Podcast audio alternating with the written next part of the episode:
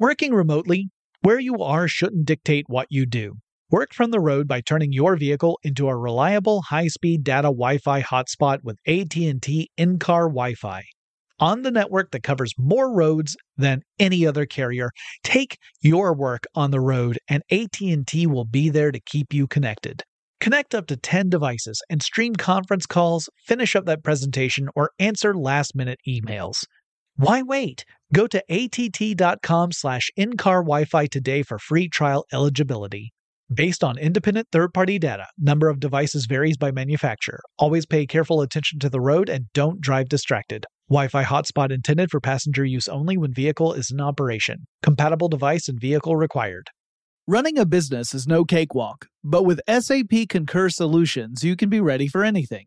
You can manage travel, expenses, and AP all on one platform that's packed with AI and best practices, and that delivers it all through an easy, clear, I can't believe how simple that is experience. So, while not much can be done about that guy who never fails to burn the microwave popcorn and stink up the entire office, with SAP Concur, you can easily handle almost anything else. Take control of your business finances today at concur.com. That's C O N C U R dot R.com. Experts claim there is nothing tougher than a diamond, but at Diamonds Direct, we beg to differ. Have you ever met a mother? Strong, radiant, timeless. This Mother's Day, give her the gift that meets her match with diamond jewelry starting at $200. Plus, Diamonds Direct's exceptional quality and unbeatable everyday price. You're sure to give her a gift that wows this generation and the next to come. Experience the thrill of jewelry shopping done right at Diamonds Direct. Diamonds Direct, your love, our passion. From BBC Radio 4, Britain's biggest paranormal podcast is going on a road trip. I thought in that moment, oh my God, we've summoned something from this board. This is Uncanny USA. He says, Somebody's in the house, and I screamed. Listen to Uncanny USA wherever you get your BBC podcasts, if you dare.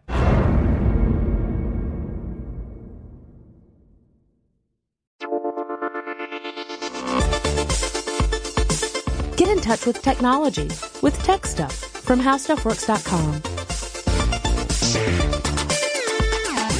Hey there, and welcome to Tech Stuff. I'm your host, Jonathan Strickland. I'm an executive producer here at How Stuff Works, and I love all things tech. And today we're going to do a listener request. Listener Marcus wrote in and asked that I do an episode about Nokia. I thought it was high time I tackled the subject, and here we go. Because it's pretty cool. And by the way, uh, there are a lot of different ways of pronouncing this company. I've definitely heard Nokia a lot more frequently than Nokia and I've heard Nokia. I've heard lots of different variations. It seems that no matter which one I pick, I'm wrong. I'm just accepting that. So I'm going to go with Nokia knowing that I'm wrong. So I've saved you the trouble of writing in. You're welcome. Now, before I jump into the story of Nokia, I want to give you guys a little bit of an anecdote.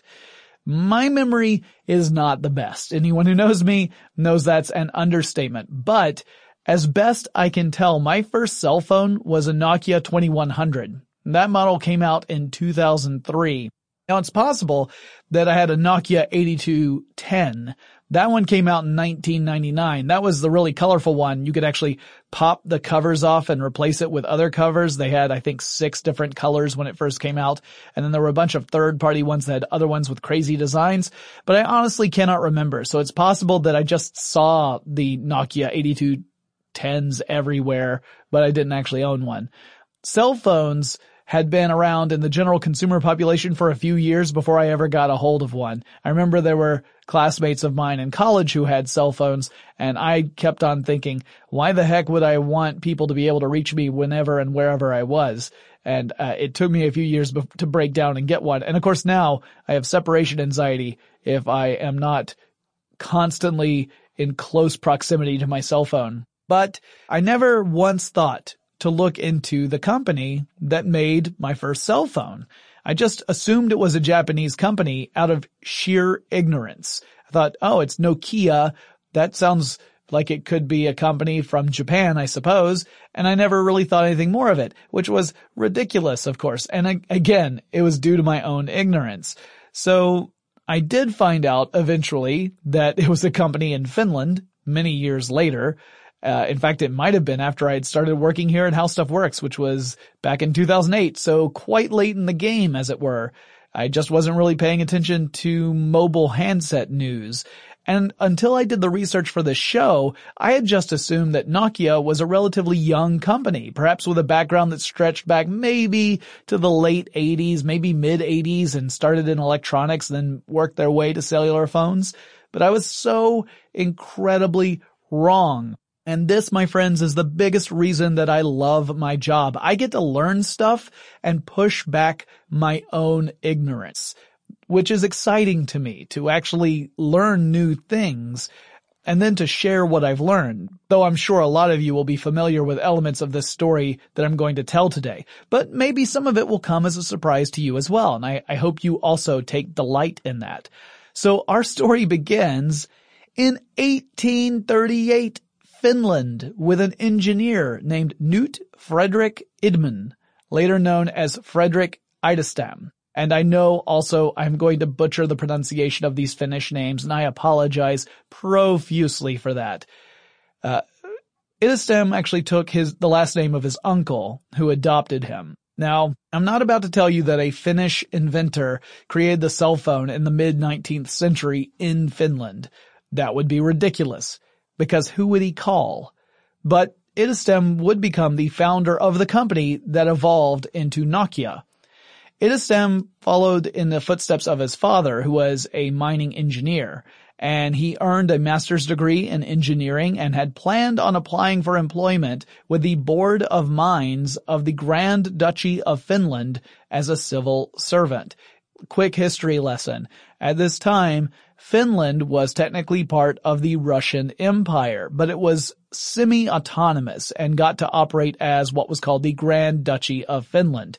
Before that, it had been part of Sweden. So the geography and political nature will play into this story quite a bit as well. So it's, it's good to have that, that basic understanding. While Frederick was pursuing more education in the field of metallurgy in Germany while attending the School of Mines in Freiberg, Saxony, he went on a little field trip and he visited what was called a groundwood mill which took wood and turned it into the raw materials for paper. So first of all, cool. And second of all, yay, I get to talk about paper mills. Now that might sound weird that I'm actually excited to talk about paper mills, but here's the thing. I grew up around paper mills when I was a little kid, and the smell is memorable because paper mills these days typically use a chemical treatment on the wood pulp to turn it into paper. Uh, I should also mention that I grew up also around poultry farms and the mixture of smells when the wind blew just right of poultry farms and paper mills meant that I had a, a, a tough childhood, guys. At least as far as the olfactory system is concerned. Anyway, the paper mill Idestam visited was built to take advantage of the work of two innovators, Friedrich Gottlob Keller and Heinrich Völter. Keller had received a patent in 1846 for his method of making paper from wood fiber mash, and Völter uh, developed this approach to make mass production of paper a possibility.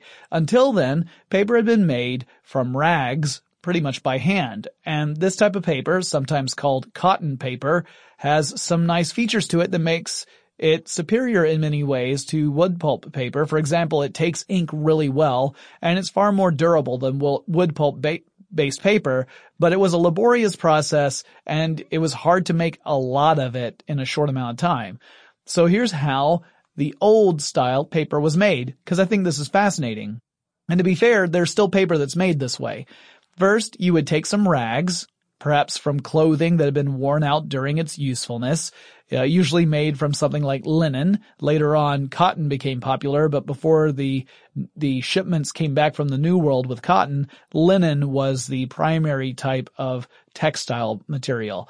During medieval times, you would actually have a guy who would go around essentially door to door collecting old linen clothing from people after the clothing had been worn out. He was also typically the same guy who would collect bones, usually animal bones, to be ground down for fertilizer. And that local dude became known as the rag and bone man. So if you've heard the phrase rag and bone man, that's where it comes from. You're only human after all. Don't put the blame on me. The linen was prime material for paper pulp. You just had to prepare it first. So workers at the paper mill would use a knife to tear the linen clothing into smaller strips. They would dunk those strips into a vat filled with water and let it soak for a couple of days. And after that, they would take the soggy mess and lay it in a trough. Now in Germany, it became common practice to use huge heavy wooden hammers that were driven by a water wheel device to just lift up and smash down over and over again, smashing this soggy mess until it becomes pulp. At that point, you would transfer the pulp into a vat and workers would dip a frame with parallel wires, kind of a sieve, strung across this, uh, this frame, and they would gather up pulp and they would pour out any excess pulp and they would make sure they had a nice, relatively flat uh, layer of pulp. They'd swish the frames around a bit and they would gently lay out a sheet of soggy wet paper against a layer of cloth. And then they would cover it up with another layer of cloth. They would repeat the process, having kind of a sandwich of cloth and paper this way. I watched a video of a man in India who uses this old method all by hand, swishing the pulp in the frame, almost like he was panning for gold. It's what it reminded me of. So what's happening on a microscopic basis? Well, imagine pulp as a huge mass of tiny strings, and this is true for pulp from rags or from wood. Processing pulp makes the strings hairy, meaning it abrades the edges. It, cre- it makes them uneven. That encourages the various fibers to bind together, and it's that binding process that creates sheets of paper. Now let's go back to the medieval paper mill. Now eventually they would move a pile of these soggy sheets that were pressed between layers of cloth over to a press machine. So you've got a, a flat press and a screw top, and by turning the screw top, it brings the press down and squeezes everything underneath it, right? Well, in this case, they would use it to squeeze most of the water out of the sheets of paper, and then they would hang up the sheets of paper to dry out the rest of the way.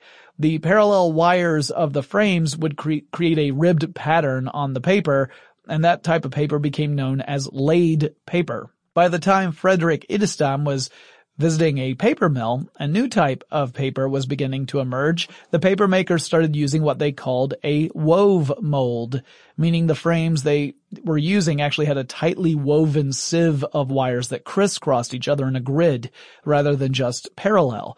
That created a paper that was easier to write on. It made it more legible. It was considered superior to the laid paper approach. In the 17th century in Holland, engineers created a device casually called a Hollander that made this process a little easier. It had a tub that you would fill with rags and water, and you would use a set of rotating blades connected to some form of gear work that would harness a natural source of power. So you might have a windmill and you're harnessing wind power, or you might have a water wheel and you're harnessing water power. This sped things up a bit, but everyone was still using rags to create paper at that time. The wood pulp advancements that Keller and Völter created changed things significantly, and in a moment we'll explore how a wood pulp paper mill worked back in the 19th century. But first, let's take a quick break to thank our sponsor. Working remotely, where you are shouldn't dictate what you do. Work from the road by turning your vehicle into a reliable high-speed data Wi-Fi hotspot with AT&T in-car Wi-Fi on the network that covers more roads than any other carrier. Take your work on the road and AT&T will be there to keep you connected. Connect up to 10 devices and stream conference calls, finish up that presentation, or answer last-minute emails. Why wait? Go to att.com slash in-car Wi-Fi today for free trial eligibility. Based on independent third-party data, number of devices varies by manufacturer. Always pay careful attention to the road and don't drive distracted. Wi-Fi hotspot intended for passenger use only when vehicle is in operation. Compatible device and vehicle required. Running a business is no cakewalk. There is a ton to keep track of. Employees to keep happy, spending to control, travel to plan, and on top of it all, nobody knows exactly what the future holds. Your finance team always has to be ready to change. But with SAP Concur Solutions, you can be ready for anything. You can manage travel, expenses, and AP all on one platform that's packed with AI and best practices, and that delivers it all through an easy, clear, I can't believe how simple that is experience and you can finally say goodbye to the costly mistakes and risks that come from manual work and spreadsheets. So, while not much can be done about that guy who never fails to burn the microwave popcorn and stink up the entire office, with SAP Concur, you can easily handle almost anything else. Take control of your business finances today at concur.com. That's C O N C U R.com.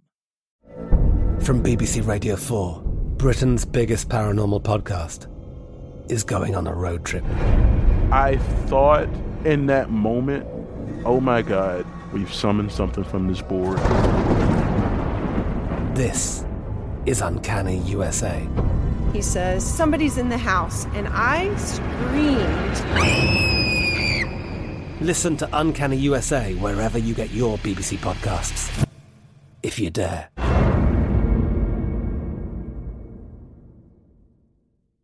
Open a limited time 11 month certificate at Kemba Financial Credit Union. At 5.25% APY, it's more than triple the national average, plus, it's a safe and secure way to grow your money. Visit your local branch or kemba.org slash CD for details. Offer expires May 31st, 2024. APY equals annual percentage yield. Restrictions apply. $500 minimum and $250,000 maximum deposit. Advantage status required. Comparison based on bank rate average. Federally insured by NCUA.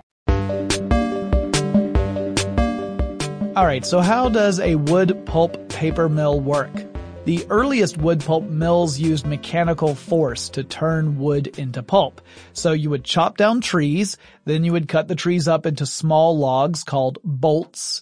The bolts would go through grinders made out of stone, typically sta- sandstone, and you would use some form of, of, uh, power to turn these grinders. You would typically have a water wheel or maybe you would use human or animal power, but more frequently than not, you would use uh, water wheels just because you needed that, that hydropower to really turn these massive stones. And the grinders would crush the bolts into pulp, which would be soaked and then poured into the paper molds to form sheets of paper. Wood pulp paper was less durable than rag paper and it didn't take ink quite as well. So before paper makers learned how to treat the wood with various chemicals to improve the quality of paper, it was pretty brittle and had a tendency to turn yellow after just a couple of days, but did lend itself to mass manufacture in a way that rag paper didn't, and it was relatively cheap to produce. So while it was arguably an inferior paper, it was easier to produce in the quantities that were in demand.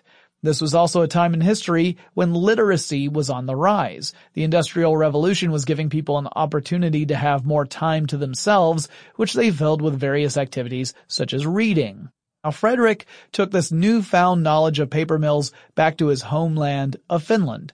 Finland seemed like the perfect place to establish a wood pulp paper mill. The country had enormous forests and no shortage of fast-flowing rivers, so locating a mill along a river to use the water as a power source and harvesting the lumber from the vast forests seemed like a perfect opportunity. Frederick ordered machines from Germany, designed by Völter himself to install such a paper mill in his home country. He applied for a permit to operate such a business, and the Finnish Senate approved the permit on May 12, 1865, and Nokia traces back their history to that very day. The mill took time to build and bring up to operational status, but it began producing paper commercially in 1866. Frederick located his first mill in Tampere near the Tammerkoski Rapids, and his venture succeeded where other entrepreneurs in Finland had failed. Völter's technology was proven to be effective. Now Frederick had to devote as much energy to promoting paper as he did in bringing the technology to Finland. The general consensus was that wood pulp paper just wasn't very good, but Frederick kept at it and experimented with papers made from a collection of rag and wood pulp fibers, so he started combining the two. In 1867 at the Paris exhibition, he brought home the bronze medal after demonstrating his groundwood pulp. Völter's mill received a gold medal, so this was seen as an endorsement that helped propel wood pulp paper into common use. In 1868, Frederick built a second paper mill. This time he chose a location called Nokia, which was built along a river called Nokia and that river provided a much better source of hydropower. It was just a, a, stronger flowing river. So he formed a partnership with his friend Leo Michelin, or sometimes Leo Mechelin, to create a shared company, and they called it Nokia AB, or AB.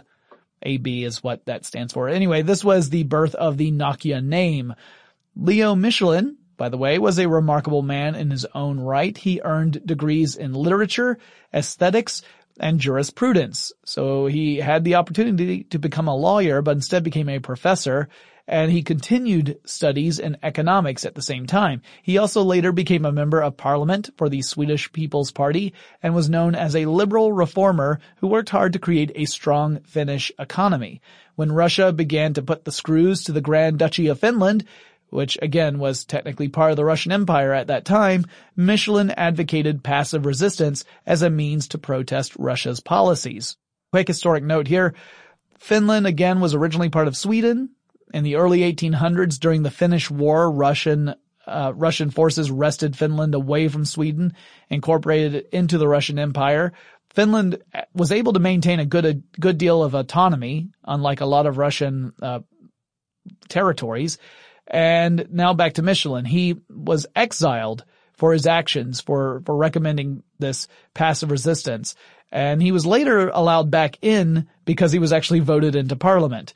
So once he was voted in as a member of parliament, the country said, well, I guess we can't really keep you banished. You represent the people, so come on back. In 1871, Frederick and Michelin transformed Nokia AB into Nokia Limited, creating a share company. And as the name implies, this is a company in which investors purchase shares or a percentage of the ownership of the company. Essentially, Nokia was becoming a publicly traded company, though in those early days it wasn't on a public stock exchange. Michelin purchased an estate called Nokia Manor, which included property along the Nokia Rapids, and all of those assets became part of Nokia Limited. So while Michelin made the purchases, he ended up incorporating that as part of the company and they started having their headquarters in this manor house and the waterfalls that were uh, adjacent to the manor house were considered part of their property. They actually owned the waterfall. In 1885, the company built the first sulfite pulp mill in Finland. This took a different approach than the mechanical mills that had used physical force to break down the wood into pulp. Now there was a chemical process in the mix. So let me explain that. First, you need sulfurous acid. Not sulfuric, but sulfurous. The mill could produce this by taking sulfur and burning it with just the right amount of oxygen, which would cre- create sulfur dioxide. They would then use water to absorb the sulfur dioxide, which creates sulfurous acid. Then you add in some carbonates or hydroxides as counter ions, and you pour this pulping liquid into a double boiler. Now a double boiler is a device in which you have one container located inside a second container. And around that, that first container, the inner one, you have water. So you've got second container, you've got water, then you have an, uh, the first container inside all of that. And you heat up the second container so that it boils the water and that in turn heats up the first container. And, uh, double boilers are common for lots of different things, including cooking. You may have created a double boiler, especially if you were working with something like trying to melt chocolate. Well, you would mix in wood pulp and allow the wood pulp and this mixture, the sulfurous acid mixture, to mush together. Uh, the the actual device that this stuff was in were called digesters. So you could think of it as digesting this wood pulp for several hours at high temperatures, typically somewhere between 130 and 160 degrees Celsius or between 266 to 320 degrees Fahrenheit. The pulping liquid extracts a material called lignin from the wood. Uh, this is something that provides structural support in the cells inside wood pulp.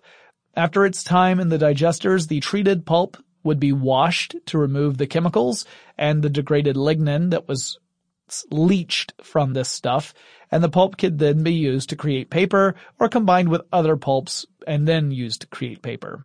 The paper business was progressing well, and Michelin began to urge uh, Frederick that the company should diversify and get into other businesses. He was specifically thinking about creating an electricity power plant because they were right next to this river. They say, he said, this is perfect. We can use the river to help turn a generator and generate electricity. But Frederick was not on the same page.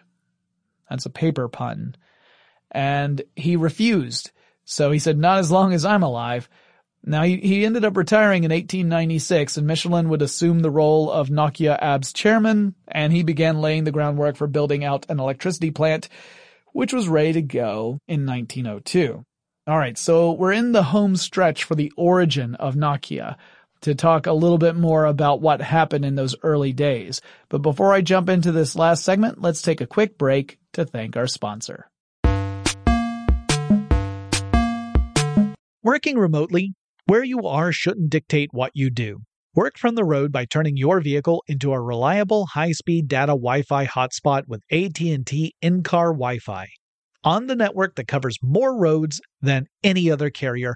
Take your work on the road and AT&T will be there to keep you connected. Connect up to 10 devices and stream conference calls, finish up that presentation, or answer last-minute emails. Why wait? Go to att.com slash in-car Wi-Fi today for free trial eligibility. Based on independent third-party data, number of devices varies by manufacturer. Always pay careful attention to the road and don't drive distracted. Wi-Fi hotspot intended for passenger use only when vehicle is in operation. Compatible device and vehicle required. Running a business is no cakewalk. There is a ton to keep track of. Employees to keep happy, spending to control, travel to plan, and on top of it all, nobody knows exactly what the future holds. Your finance team always has to be ready to change. But with SAP Concur Solutions, you can be ready for anything. You can manage travel, expenses, and AP all on one platform that's packed with AI and best practices, and that delivers it all through an easy, clear, I can't believe how simple that is experience and you can finally say goodbye to the costly mistakes and risks that come from manual work and spreadsheets. So, while not much can be done about that guy who never fails to burn the microwave popcorn and stink up the entire office, with SAP Concur, you can easily handle almost anything else. Take control of your business finances today at concur.com. That's C O N C U R.com. I'm Katya Adler, host of The Global Story. Over the last 25 years, I've covered conflicts in the Middle East, political and economic crises in Europe, drug cartels in Mexico. Now I'm covering the stories behind the news all over the world in conversation with those who break it. Join me Monday to Friday to find out what's happening, why, and what it all means. Follow the global story from the BBC wherever you listen to podcasts. If a new house is on your wish list in the next five years, grow your savings faster and experience your dreams with an Ohio Homebuyer Plus account from Kemba Financial Credit Union. A savings account specifically designed to save for a new home where you can earn 7% APY, a $500 matching bonus, and a $1,500 mortgage closing cost credit. Learn more at Kemba.org. Offer expires March 31st, 2025. APY equals annual percentage yield. Restrictions apply. NMLS 292230. Equal housing lender. Federally insured by NCUA. Now we need to switch gears a bit and talk about another Finnish entrepreneur and the business he founded. The businessman's name was Edward Polon.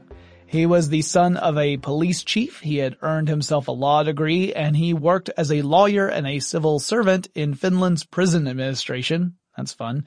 Edward joined several other business owners to create a new company that was called the Finnish Rubber Works Limited. Uh, it actually has a much longer name in Finnish that I cannot possibly pronounce, so I'm not even going to try it. But in English, Finnish Rubber Works Limited. And someday I'll have to do a full episode about the role that rubber played in industrialization and how its discovery led to massive trauma in the Amazon, both for indigenous peoples, in fact mainly for them, who called the area their home, and to the Europeans who were seeking out a way to make a fortune, thousands of whom died in the process. But we'll sum it up here to say that in the late 19th century, rubber was in demand, and it was being used for many different things, including waterproof boots. Galoshes became the Finnish rubber company's chief product, something that Nokia still makes to this day. In 1904, the company relocated its headquarters from Helsinki to the town of Nokia. The move was necessary in order to grow as a company. There just wasn't much room in Helsinki for the expansion and Nokia had a ready workforce and the river was a steady source of hydropower. Also, the electricity generator from Nokia AB was a great resource. So why do I bring that up? Because in 1918, this rubber company acquired Nokia Limited largely in order to get access to that hydropower that Nokia had at its disposal. Though these two companies would operate independently because at the time it was actually against the law for companies in different industries to merge together in Finland. So they could not operate as a single entity because it was illegal to do so.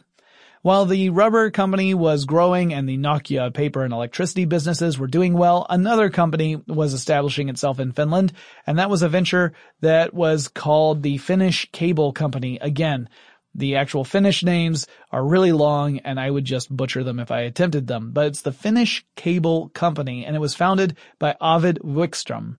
His company produced telephone, telegraph, and electrical cables. Polón would lead an acquisition of that company in 1922, bringing it under this conglomerate. So now you had three companies. You had the rubber company, you had the Finnish cable company, and you had Nokia AB and he still had to run all three businesses independently of one another, though they were in this kind of conglomerate. Edward was the majority shareholder. The main businesses now were electricity generation, cable production, rubber manufacturing, and paper slash forestry goods.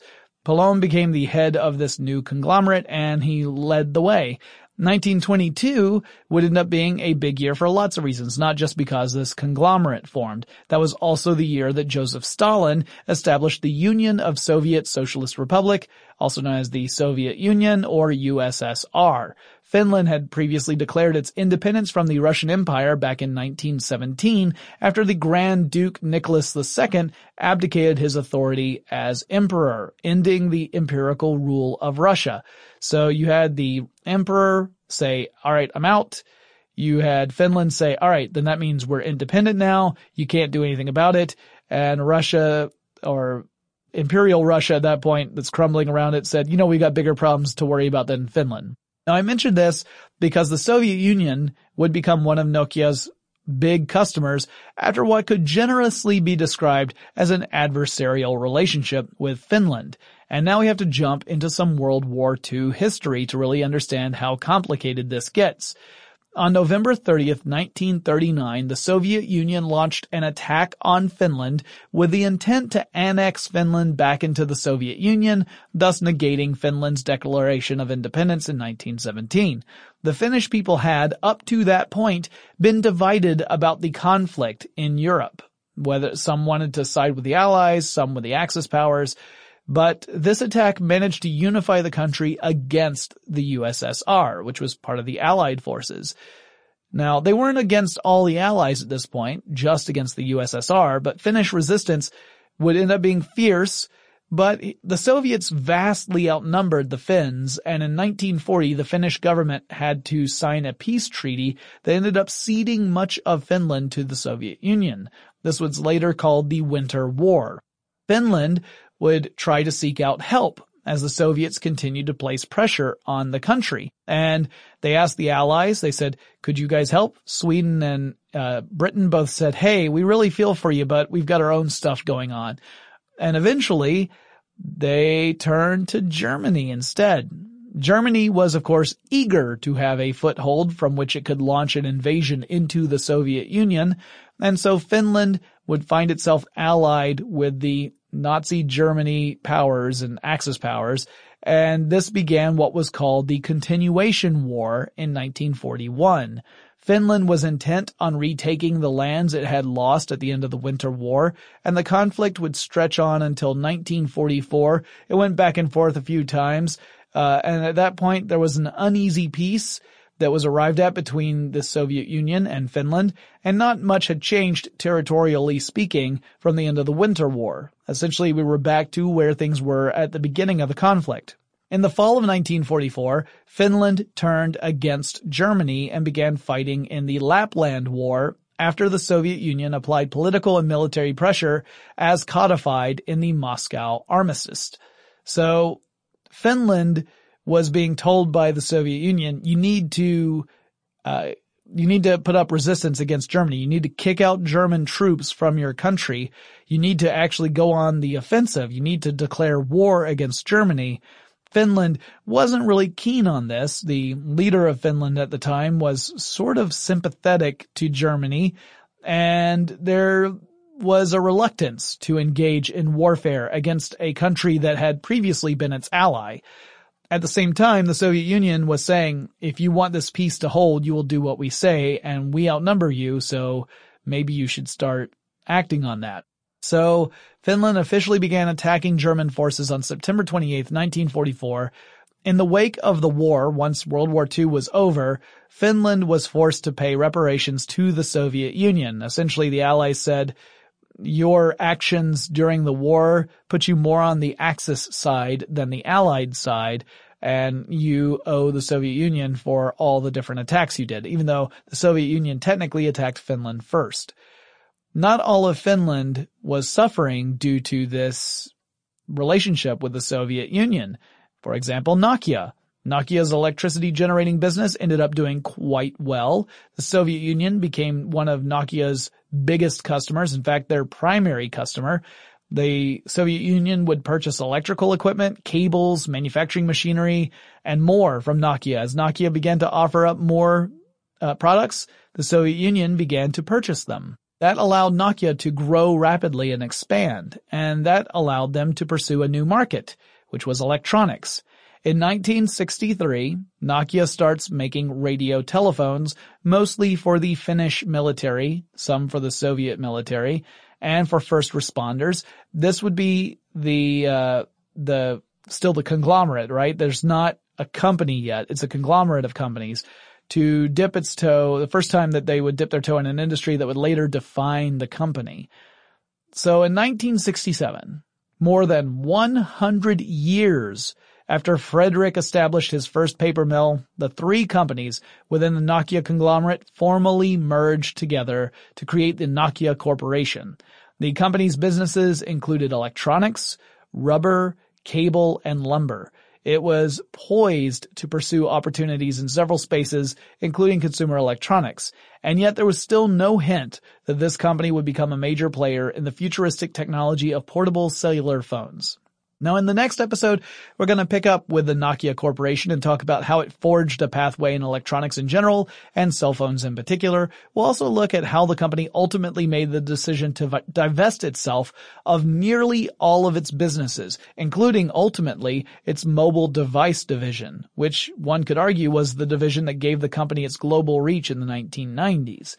In the meantime, if you have suggestions for future episodes of Tech Stuff, whether it's a technology, a company, a personality in tech, maybe there's someone you would like to have on the show as a co-host or someone I should interview, please write me and let me know your thoughts. The address for this show is techstuff at howstuffworks.com, or you can drop me a line on Twitter or Facebook. The handle at both of those is techstuffhsw. Remember to follow us on Instagram, and remember also that I broadcast this show live on Wednesdays and Fridays at twitch.tv slash techstuff. You can just go over there, watch me broadcast and make mistakes all over the place and slowly drive my producer Tari insane. It's a good old time. You can jump into the chat room and you can admonish me for making my producer insane. I go through a lot of producers. Tari's like the fifth one. We'll see how long she lasts. And I'll talk to you again really soon.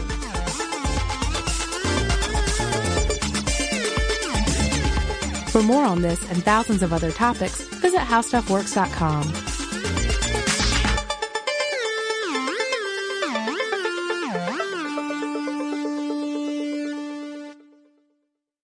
Running a business is no cakewalk, but with SAP Concur Solutions, you can be ready for anything. You can manage travel, expenses, and AP all on one platform that's packed with AI and best practices, and that delivers it all through an easy, clear, I can't believe how simple that is experience. So, while not much can be done about that guy who never fails to burn the microwave popcorn and stink up the entire office, with SAP Concur, you can easily handle almost anything else. Take control of your business finances today at concur.com. That's C O N C U R.com. I'm Katya Adler, host of The Global Story. Over the last 25 years, I've covered conflicts in the Middle East, political and economic crises in Europe, drug cartels in Mexico. Now I'm covering the stories behind the news all over the world in conversation with those who break it. Join me Monday to Friday to find out what's happening, why, and what it all means. Follow the global story from the BBC wherever you listen to podcasts. If a new house is on your wish list in the next five years, grow your savings faster and experience your dreams with an Ohio Homebuyer Plus account from Kemba Financial Credit Union. A savings account specifically designed to save for a new home where you can earn 7% APY, a $500 matching bonus, and a $1,500 mortgage closing cost credit. Learn more at Kemba.org. Offer expires March 31st, 2025. APY equals annual percentage yield. Restrictions apply. NMLS 292230. Equal housing lender. Federally insured by NCUA. Xfinity has free premium networks for everyone this month, no matter what kind of entertainment you love. Addicted to true crime? Catch killer cases and more spine-tingling shows on A&E Crime Central. Crave adventure? Explore Asian action movies on Hi-YAH. Searching for something extreme? Check out skating, snowboarding, and more on Fuel TV Plus, the global home of action sports. And find crowd-pleasing bops on iHeartRadio's Hit Nation playlist. There's new free shows and movies to love every week. Say free this week in your Xfinity voice remote.